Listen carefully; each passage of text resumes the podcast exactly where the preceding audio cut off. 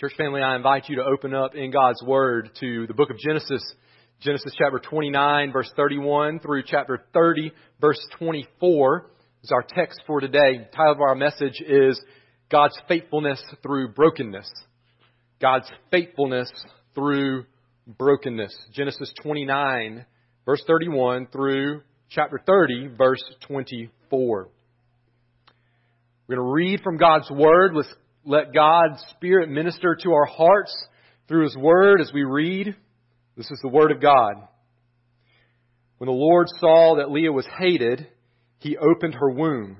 But Rachel was barren, and Leah conceived and bore a son, and she called his name Reuben, for she said, Because the Lord has looked upon my affliction, for now my husband will love me.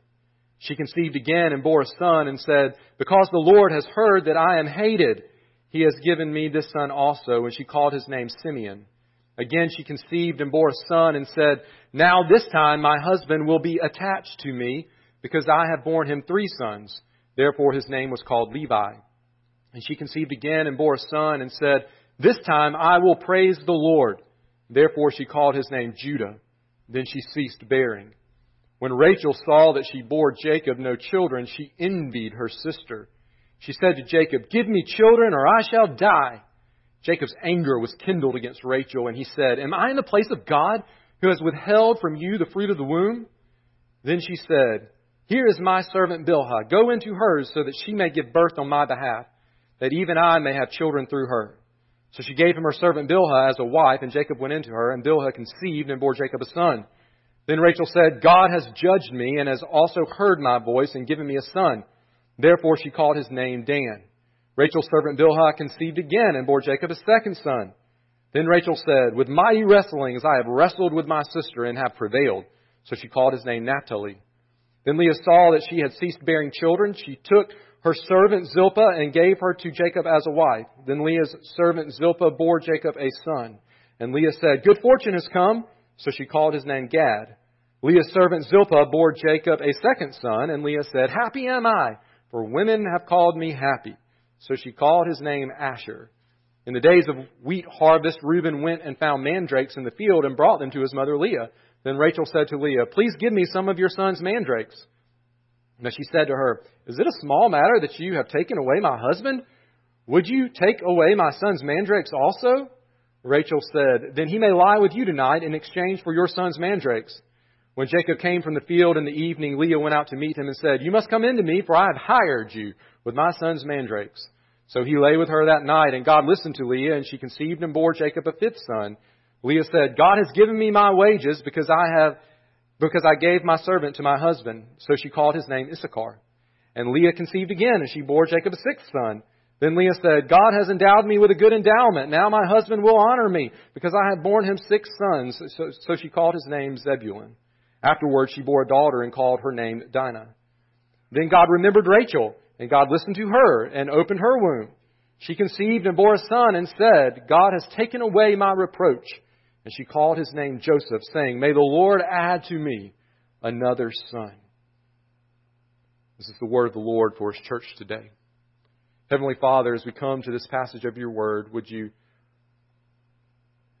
give us eyes to see and ears to hear? And hearts that are softened to the moving of your Spirit through your word. Teach us what you want to teach us, Lord, and help us to be obedient to you. In Jesus' name we pray. Amen. Church, the Bible begins and ends with pictures of perfect beauty, but in between, we see a whole lot of ugliness. The Bible begins and ends with places of perfect righteousness, but in between, we see the filth of unrighteousness. The Bible begins and ends with people living in perfect harmony with one another. But all in between, we see strained and broken relationships. You see, in the first two chapters of the Bible, we see a world without sin. And in the last chapter of the Bible, we see a world without sin. But in between, we see 1,186 chapters of a world that is full of sin.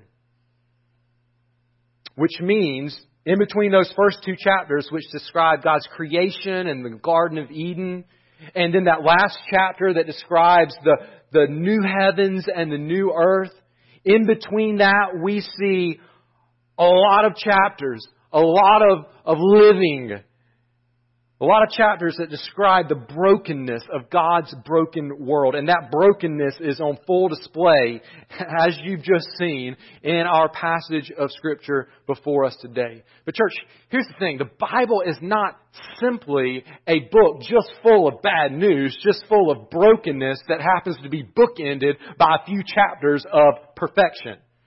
It is a book which describes to us the God who sovereignly works through the brokenness of this world to show compassion to broken people so that he can build his people by using his sovereignty and his compassion to then send a Savior who enters our brokenness and brings rescue to the broken people living in this broken world. That is the message of the Bible, and that is also the message of our passage today. It is a passage both of brokenness and a passage of hope and a passage of life. Church, Genesis chapter 29 verse 31 through chapter 30 verse 24 teaches us this, that through scenes of brokenness, God faithfully builds His people. Through scenes of brokenness, God faithfully builds His people. Let's remember the context for just a moment. If you've been tracking along with us through Genesis, you know what's going on. If you haven't, maybe that passage is kind of like, whoa, where in the world did that come from? What's going on?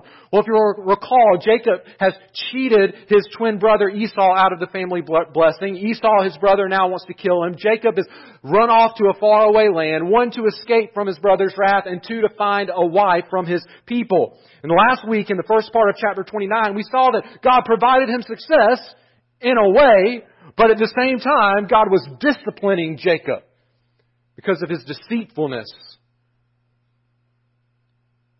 Jacob worked seven years for his uncle Laban so he could marry Laban's younger daughter Rachel. But do you remember what happened in our passage last week?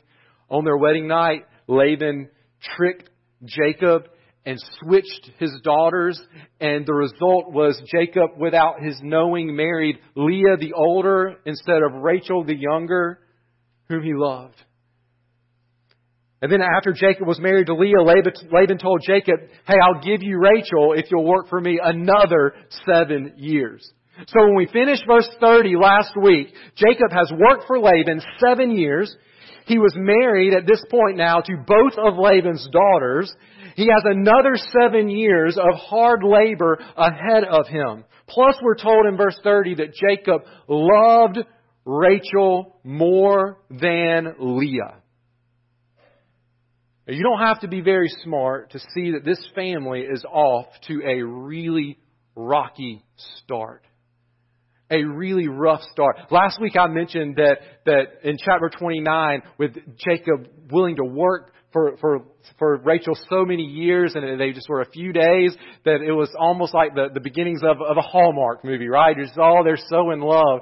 And I said, well, it didn't turn out that way. Someone after the service said it started out as a Hallmark movie and turned into a Lifetime movie.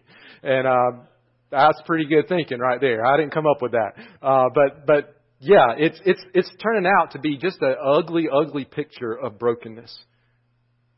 And, and things aren't just that way at the very beginning. They kind of stay that way for a while in this family. We see this brokenness. Think about it. Leah is married to a man who hates her. She has children, but that doesn't change her husband's lack of affection towards her. Rachel, the beautiful one, is barren and becomes incredibly envious of her sister's fruitful womb. The sisters basically have a battle of babies they try to outdo one another in having children. The bitter competition goes so far that they, they enlist their, uh, their maid servants to have children on their behalf so that they can tally up more kids in their competition in this battle of babies. And if that's not enough, verses 14 through 16, Leah actually pays Rachel for an opportunity to spend the night with Jacob. I mean, Jacob left a family mess back in the land of promise, and now he's right in the middle of another family mess, a mess of brokenness, and it's the brokenness that's caused by sin. But there is good news, and the good news is that God was there. He was there the whole time, and he wasn't just there passively, God was at work. What was he doing? Well, church, he's doing what God always does. He's proving his faithfulness. He's proving his faithfulness once again. Last week we saw that through moments of discipline, God faithfully preserves his people. And today we see that through scenes of brokenness, God faithfully builds his people. I want to share with you three truths from this passage today, church. Number one is this. God sovereignly works through the brokenness of people. God sovereignly works through the brokenness of people. I know that may sound like a very simple statement, but, but don't run past this. I believe this truth that we see here in this passage can be a source of great encouragement for me and for you in our brokenness when we find ourselves in scenes of brokenness. That through the brokenness, God is faithfully at work. You remember that one of the things we noticed in the first part of chapter 29 was that God seemed to kind of be missing. At least he was missing from Jacob's thoughts and words. God was not mentioned at all as Jacob went off to find a wife, found a wife, got tricked by his sinister uncle. Never once do we see him praying to God. But God had not abandoned Jacob. Even though Jacob didn't seem to have God on his mind, God had not abandoned Jacob. The first verse of our passage today, today says, when the Lord saw. He was there.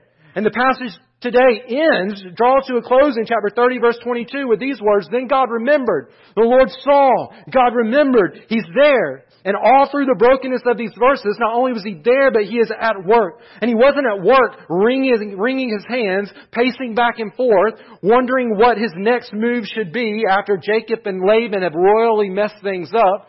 He's not at work going, I don't know what to do. Oh, he's at work doing exactly what he has sovereignly planned to do from the beginning. Yes, God allowed Laban to deceive Jacob, but God had not abandoned his salvation promises to Abraham, Isaac, and Jacob. Do you remember part of the promise to Abraham? Way back when, when we were looking at Genesis chapter 12, do you remember part of that promise?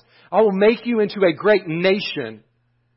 And he told, told Abraham, you're going to have offspring that, that numbers like the stars in the heavens. That's what he told Abraham.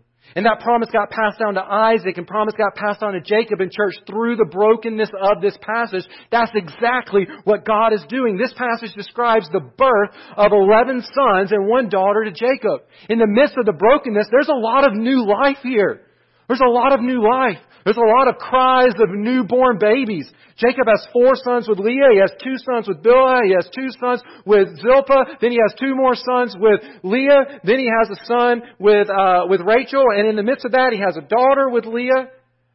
Now obviously that's not the way that it's all supposed to happen, but in the midst of the brokenness, God is providing this new life. And He has a plan for this new life. Now, in a moment, we're going to dive into the brokenness, the hatred, the envy, and despair of this passage. But don't miss the big picture here. God is sovereignly at work. He hasn't gone anywhere. He hasn't abandoned them in their brokenness. He is there, and He is doing something good. It's so good. He's so sovereign over their brokenness that He's not just working out His plan around them, like, ooh, that's a mess. I'm still going to I'm still going to accomplish my plan, but I'm going to have to step over here and I'm, I'm going to have to work around the brokenness. That's not what we see in the passage. What we see is that God is just right in the middle of the brokenness, working right through the brokenness to accomplish His plan and His purposes. Church, these 11 sons born in the midst of and as the result of brokenness, intense brokenness, become 11 of the 12 tribes of Israel who are God's chosen people through whom God would send His chosen king who would fulfill all of His salvation promises. That's what God is doing here. Notice how the text emphasizes God being the one who is sovereignly at work. In chapter 29 verse 31, it was God who opened Leah's womb. In chapter 30 verse 22, it was God who opened Rachel's womb. In chapter 30 verse 14 through 18, we see Rachel ask Leah for mandrakes. Say, what in the world are those? Well, they were fruits. And they were thought to be fertility fruits. They thought if you ate some of these mandrakes, well, you were more likely to have a child. And so here comes Reuben in from the field, that's Leah's son, holding some fertility fruits. Uh, what they that's what they thought they were good for. And uh, and Rachel, the barren one, sees, oh, hey, he found some of those. There's my sister's son. He found some of those. And she tells Leah, hey, I want those. Well, obviously, we know why she wanted those. She's in this competition, and at that point, she hasn't a, had a child of her own. Rachel, uh, Leah, well, she's in the competition too. She says, I don't think so. Rachel says, well, how about this? I'll make you a trade. You can sleep with Jacob tonight, which also helps us know how neglected Leah was in this whole process. She says, I'll, I'll trade, I'll trade a night with Jacob if you give me the mandrakes. Leah, starving for the attention and the affection of her husband, is willing to risk giving up a tally on the other side, her, chi- her, her sister having a child. She's willing to risk that so that she can spend the night with her husband. Mandrakes, fertility fruit. Who ends up with the mandrakes? Rachel. Who ends up pregnant? Leah. What's the point? Point is that God's the one who's doing this. They're trying to orchestrate it all themselves, but God's got his hand on this. He's doing what he's going to do in his way. Now we know later he remembers Rachel. But at this point, what would seem like would be happening from the natural standpoint, oh, the fertility fruit, is the one who gives them up is actually the one who has another child. God is at work. It's to highlight His sovereign hand at work through this brokenness. Friend, I, I may not know exactly what your brokenness looks like today. It may be something similar to something in this story. It may be something very different than what we see in this passage of Scripture. I may not know exactly what your brokenness looks like. But I do know this that if you belong to God, He is sovereignly at work in the midst of your brokenness. He might not do things the way that you think they should be done, but you can rest assured He is at work in the midst of your brokenness. And He can actually use your brokenness for His glory to build up you and the rest of His people into the people that He's called us to be. I love what God's Word says in Romans chapter 8. In Romans 8, Paul is pondering the sufferings, the brokenness of this world. This present time, this time that we live in, in between the first two chapters of Genesis and, the last chapter of Revelation, this time is full of brokenness. He's pondering that. And he says that creation has been subjected to futility. That's brokenness. And that the whole creation has been groaning under the pains of childbirth. That means the creation is broken. It's groaning in this brokenness. It hurts. It's the groan of unloved Leah. It's the groan of barren Rachel. It's the groan of two maidservants being used as surrogate mothers by two sisters who are entrenched in a bitter rivalry. It's the groan of marital conflict. It's the groan of a house full of children growing up in a home that's super broken and dysfunctional. It's the groan of that brokenness, and yet Paul goes on to write in Romans 8, considering the brokenness of this world, he says, and we know that for those who love God, all things work together for good.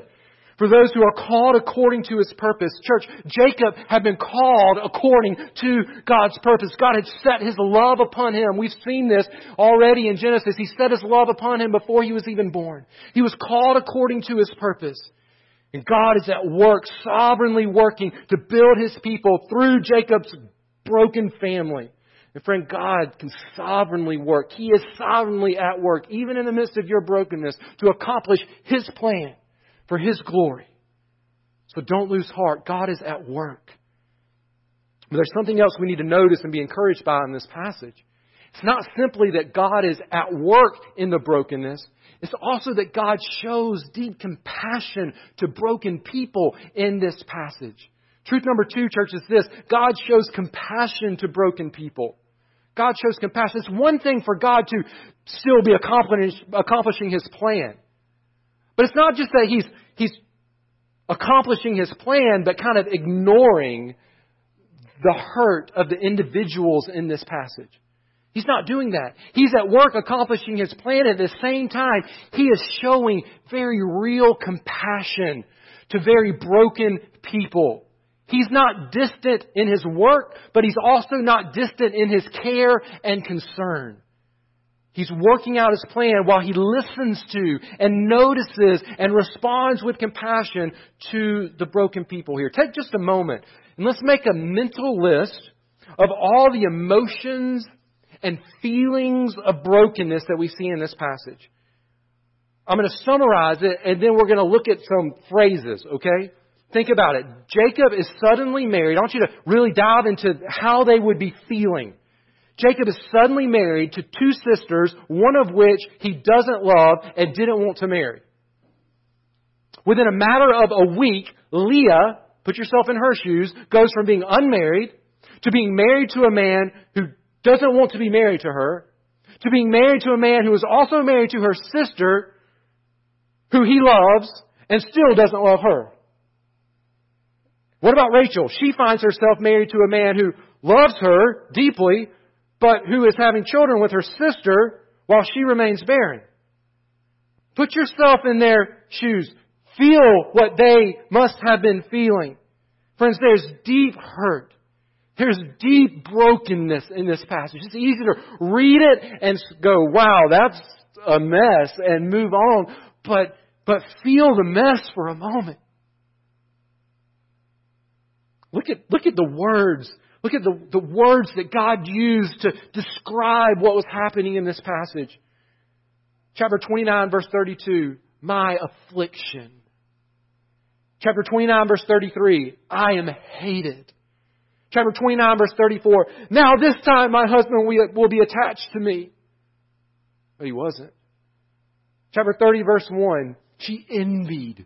Have you ever, have you ever felt the brokenness, the, the hurt that envy brings into your life, it rots your bones. That's what Proverbs says. The jealousy rots your bones. Oh, it hurts. Chapter 30, verse 1 Give me children and I shall die. Chapter 30, verse 2 Anger was kindled. It's rage inside of Jacob. Chapter 30, verse 22 My reproach. You know what that means? My reproach, where she reflects back on, on years of reproach, it means that she had been looked down upon by everyone around her. Rachel had. For years. She had people looking down on her. Something must be wrong with her. Reproach. It's a picture of gut wrenching, painful emotions. Leah feels hated, afflicted, neglected, lonely, abandoned, and the sickness of hope deferred. Rachel feels envy, hopelessness, desperation, and reproach. Jacob feels cheated, angry, and wrongly accused. The question is, does God care? Oh yeah, God's at work. God's at work. He's doing what He's doing, but does He care about what's going on in their lives? The answer is absolutely yes. Notice how God views them and interacts with the broken people. 29 verse 31, God sees Leah in the brokenness of being hated by her husband, and He acts with compassion by opening her womb. In chapter 30, verse 17, God listens to Leah in the brokenness of feeling abandoned by her husband, who she literally has to purchase a night of intimacy with, and he, he acts with compassion, blessing her with a fifth son. In chapter 30, verse 22, God remembers Rachel in the brokenness of her reproach. And, and when the Bible uses that word remember of God, it's not like, it's not like when you and I go, oh man, I forgot I'm supposed to take out the trash.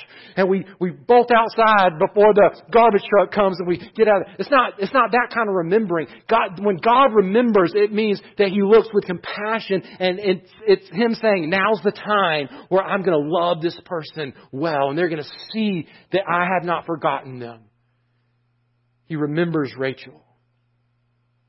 He acts by opening her womb, taking away her reproach, giving her the hope of having another son one day, which she eventually did. And then there's Jacob. Now there's not one particular verse in this passage where we see just this, like one verse where we see God remembering Jacob, God listening to Jacob. But if you think about it, the whole passage is God showing compassion to Jacob.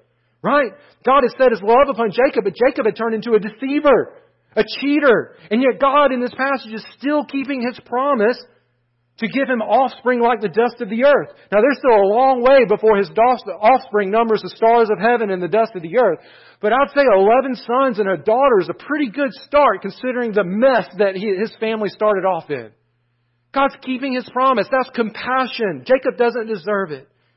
Brothers and sisters in Christ, again, I may not know, maybe even other people around you may not know the, the brokenness that you feel today that you're in, that you're walking through. But I know this, not only does God, is God at work accomplishing His plan through your brokenness, He is showing you deep compassion. He's not running over you as He accomplishes His plan. He is loving you as He accomplishes His plan. He hears, He knows, He listens. Listen, our timing is not God's timing. The way that God works out His plan may not be the way that we would desire for Him to work out that plan, but please know that He is a good God. He hasn't forgotten you. He listens, He remembers, He has deep compassion on you. And you trust Him in the midst of that. He's a God who loves you so much. So much that He would send His Son to die for you. Listen to, listen to what God's Word says about God. Exodus 22 verse 27. God says of someone who's feeling the brokenness of, in the context of Exodus 22, feeling uh, mistreated specifically through poverty, He says, and if he cries to me, I will hear. God says, for I am compassionate. In Psalm 78, 38, the psalmist describes God's actions toward those who feel the brokenness of sin, and he says, yet he, He's talking about God being compassionate, atoned for their iniquity and did not destroy them. He restrained his anger often and did not stir up all of his wrath. In James chapter 5 verse 11, we see believers who are facing trials of various kinds. Some of those trials in the context of this passage in James, the trials of oppression, mistreatment, and specifically the theft of their wages. They were working hard and being robbed of what they had earned. And, and James encourages them with these words. He says, You have seen the purpose of the Lord, how the Lord is compassionate and merciful. That is our God. And perhaps one of the most uplifting verses in the entire Bible, Psalm chapter 34 verse 18. The Lord is near to the brokenhearted and saves the crushed in spirit. And church, oh, does He save. Oh, does He save. Church, the absolute amazing thing here is that not only is God working sovereignly through the brokenness of this passage, and not only is God showing very real compassion to broken people in this passage, but God is sovereignly working out His plan to show His compassion in such a way that He would send a Savior to rescue broken people. Truth number three today, church, is this. God provides a Savior to rescue broken people. He works sovereignly through the brokenness. He shows deep compassion towards the broken people. And in the midst of it all, He is providing a Savior to rescue people from their brokenness. From creation, God has been building a people from His glory. That we say, why did he even create humans in the first place? They're, they're image bearers. He was creating people that would reflect the glory of God. But as soon as sin entered the world, God building a people for His glory required God, if there were going to be people who live for His glory, now that sin's in the world, it required God to send a Savior, to rescue those people from their brokenness. Now, 11 sons are born in this passage. Leah gives birth to Reuben, Simeon, Levi, Judah, Issachar, and Zebulun. Bilhah gives birth to Dan and Naphtali. Zilpah gives birth to Gad and Asher. And, and Rachel gives birth to Joseph. Now, do you remember the promise that ought to be ringing in our ears every time we open up the book of Genesis and all throughout the Old Testament and really the whole Bible? Do you remember that, that, that promise? Genesis chapter 3 verse 15, God told the serpent who had helped usher in the brokenness. Right? That's what Satan wanted to do. He wanted to break God's perfect world. He helped usher in the brokenness. And God said this, I will put enmity between you and the woman, between your offspring and her offspring. He shall bruise your head and you shall bruise his heel. And this promise in Genesis chapter 3 verse 15 then has set us on this quest to find this one, this son of promise, this man born of woman who will be a deliverer, who will, who will rescue God's image bearers so that we can then live out our purpose and bring in God glory. And with every son born to God's people, we get a step closer. We got a step closer with Seth. We got to step closer with Noah. We got to step closer with Shem. We got to step closer with Abraham. We got to step closer with Isaac. We got to step closer with Jacob. And now we get a step closer with, well, we got 11 sons here. We got 11 sons. Which is the one who's going to carry on the promise? Who is it going to be? Or perhaps it's just too much brokenness for God to deal with. Perhaps it's time for Him to wring His hands of this family and walk away, taking His promises with them. Perhaps it's, it's just that this promise deliverer, He just, He's so good, He just can't come through such brokenness. Church, the truth of God's Word is that God is always faithful to His promises. Regardless of the amount of brokenness He must work through to keep His promises, God is always faithful to His promises, and that includes His promise of a Savior. The Savior is going to come. We know that the Savior has come, and He has come through the brokenness of this particular family. So which son of Jacob will it be? Church, we, we, we also see a, a, a truth played out in this passage, which we just see all over the pages of Scripture. We've already seen it in a way, but we really see it as we look at kind of looking ahead at where the Savior is coming from. It's this that God doesn't always work in the way that we think He would. God uses unlikely people to accomplish His plan. God uses very broken people to accomplish His plan. Because if we're looking for the promised Son, who are we going to pick? Probably one of two people. There's probably two at the top of the list. I'm going to start with, with Joseph. He's the firstborn of the wife that Jacob really loves. Perhaps he is the one who will carry on the promises. But if we think that, we'd be wrong. Okay, well, let's go to the actual firstborn of Jacob, Reuben. All right, he's the firstborn of Leah. Maybe he's the one who will carry on the promises. Nope, we'd be wrong again. We have to read ahead in the story to find out, but it's actually Leah's fourth son, Judah, son number four, who ends up being the next in line to carry on God's promise of salvation. Now we're going to see this played out more clearly. You say, how do you know that? Well, from the rest of the Bible, but even in Genesis, when we get to Genesis chapter 49, we're going to see just, just a sentence that's going to clue us in that Judah's the one when we get to Genesis chapter 49. But we're not there yet, but we can kind of use that knowledge in helping us understand our text for today. Equipped with this knowledge, knowing that Judah ends up being the ancestor of Jesus, God's promised Savior, we can celebrate, church, both the sovereignty of God and the amazing compassion of God and His eternal plan of redemption that centers upon a Savior. I want you to consider who God uses to carry on His promise of a Savior. He uses a son of Leah. Leah married a man who didn't even know he was marrying her and who had his heart set on someone else. Morning after their first night together, her husband was furious when he opened his eyes and saw that it was her instead of her beautiful sister. She lived in the shadow of her sister's beauty with the constant tension of her sister's envy. She felt hated by her husband. She longed for her husband's affection. After her first son was born, she said, For now my husband will love me. But he didn't. After her third son was born, she said, Now, this time my husband will be attached to me. But he wasn't. Such brokenness in the life of Leah. And yet, look what God produced through this broken woman's life. Look what came from her. Her third son, this is really awesome. Her third son, Levi, became the tribe of priests in Israel. Her, her fourth son, Judah, became the tribe of kings in Israel. The tribe of priests and the tribe of kings both came from very broken Leah. One writer said it this way, said it so well. Two of the major Old Testament institutions, priesthood and kingship, have their origin in an unwanted and unplanned marriage. That is the sovereignty of God, and that is the compassion of God on display. God's sovereignty and compassion, then leading to none other than the great high priest and the King of kings, the Lord Jesus Christ, coming from this broken woman, Leah. Who did God pick to mother the son who would become the tribe which would produce the promised Savior? He picked unloved, hated, lonely Leah. Her fourth son, Judah, would carry on the promise of a Savior. But this, this story, I mean, there's, listen to this. You, you just really want to see God just, His sovereignty on display here? No, notice this.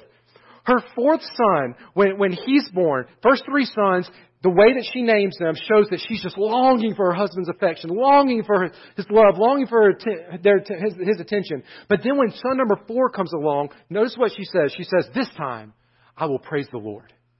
This time I will praise the Lord. And she names her son Judah. Do you know what Judah is the derivative of from Hebrew? It, it's praise the Lord. Praise Yahweh. Think about this. That son named Judah, praise the Lord, eventually had an offspring named Jesus. what's the what's Jesus mean? You know what you know what the name Jesus means? It means the one who saves. It means the one who saves. So put this together. What did God do with broken Leah? He sovereignly and compassionately worked through the brokenness to produce Judah and Jesus. Praise the Lord. Here's the one who saves. Praise the Lord. Here's the one who saves. Judah and then Jesus. Church, that's only a story that God could write. That's only a story that He could write. Church, that is a story that He has written. It's what we've been studying here today. He has written that story. It is the story of salvation. God working through the brokenness of humanity to send a Savior for broken people. God working in unexpected ways through unexpected people so that His sovereignty and compassion would be on full display so that we would step back and say, only God could do something like that. What does that, what does that mean has happened at that point? Well, we step back, people rescued from our brokenness saying, only God gets all the glory. What has God just done? He has built his people for his glory. Through scenes of brokenness, he has built his people for his glory. There's just a little bit more to the story of brokenness that then leads to rescue. You see, God didn't just send Jesus as a Savior to rescue broken people by simply coming to this earth, right? He didn't just send Jesus as a Savior to to come and live among us and experience the brokenness of this world? Church, God sent Jesus into the brokenness to then be broken for us. This is the good news of the gospel. Don't miss this. Christ didn't just enter the brokenness of this world, He was broken for us. For our sake, he made him to be sin. That's brokenness.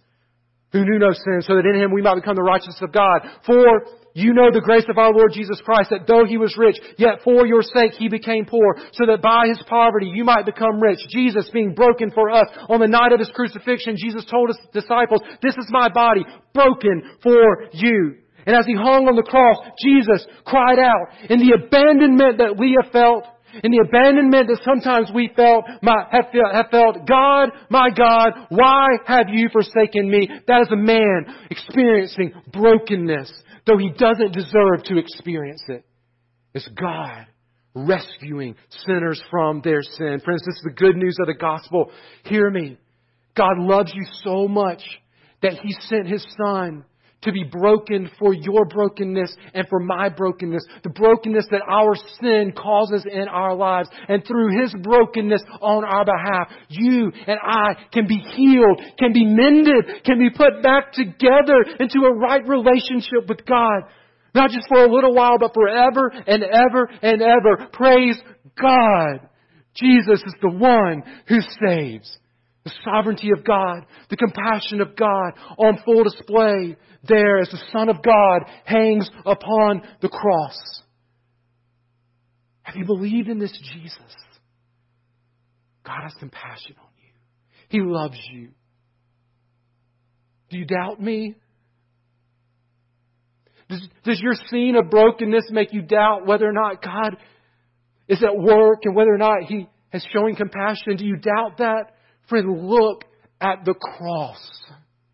That was for you. That was for you. It was for me. It's a free gift. Have you received His gift of compassion and grace? And if you have, are you celebrating that in your life? Two responses that I want to draw your attention to. If you haven't been healed of the brokenness of your sin by trusting in Jesus, do that today. If you have questions about that, I would be more than happy to talk with you after the service or sometime when it works for you to, to talk about what that looks like in your life.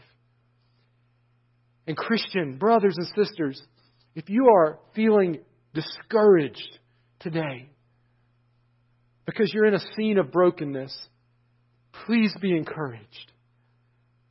Not just by me, but by God and His Word and His plan. He knows, He hears, He's listening, He sees. He has a plan. He's working it out according to His purpose. He's showing you compassion. Rest in that and rejoice in this Savior. Let's pray.